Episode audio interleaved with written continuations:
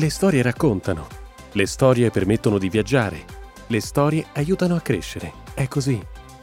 Benvenuto in Sotto questo sale, il podcast estivo di Porte Aperte che ti accompagnerà in un viaggio nelle tante storie di cristiani coraggiosi contenute nei suoi libri. Noi raccontiamo, tu sdraiati e ascolta. Ma ricorda, tu, noi, la Chiesa, siamo chiamati a essere il sale del mondo sempre, anche sotto l'ombrellone.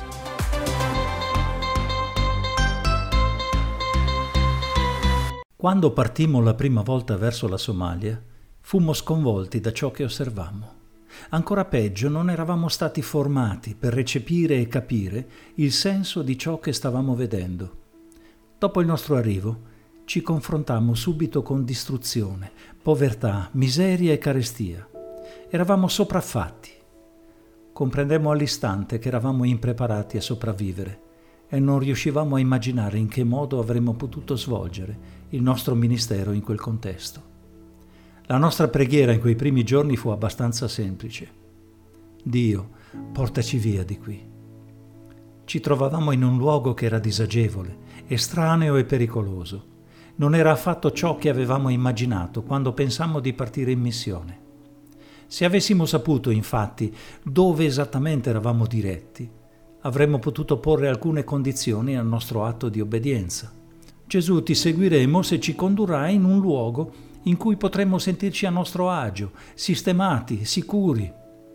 Quando Gesù riunì il suo gruppo di dodici discepoli, li invitò a condividere una intima amicizia.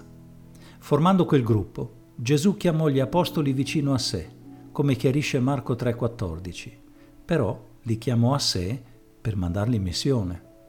Lo stesso schema si ripete nella vita di ogni discepolo di Gesù. Ogni discepolo di Gesù è chiamato vicino a lui per essere mandato in missione.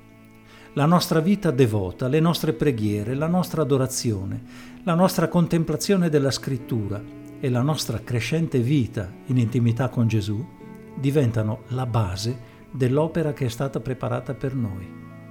In breve, il risultato della devozione è la missione. Avvicinandoci a Gesù, iniziamo a vedere il mondo nello stesso modo in cui lo vede Lui.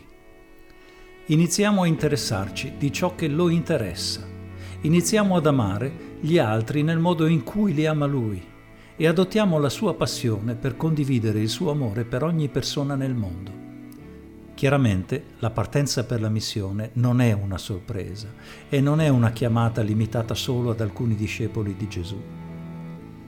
Si tratta invece dell'inevitabile risultato di stare con Gesù. Non possiamo naturalmente essere sicuri circa il luogo esatto in cui ci manderà.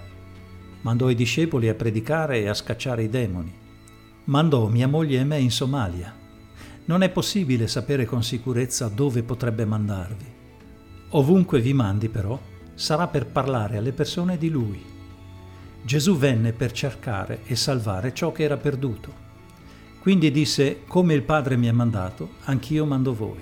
Piuttosto semplicemente siamo invitati a stare con Gesù per essere mandati in missione. Questo doppio scopo definisce tutto ciò che siamo e tutto ciò che facciamo. Signore Gesù, grazie per averci chiamato vicino a te. Grazie per averci consentito di conoscerti, amarti e adorarti. Amiamo il tempo dell'adorazione. Il tempo trascorso con te ci trasforma comprendiamo quanto importante sia per noi stare con te. Non possiamo però stare con te senza essere mandati verso altre persone. Non possiamo essere salvati senza essere mandati qui, là e ovunque. Esitiamo ad ammetterlo, ma probabilmente conosciamo già la risposta alle nostre domande.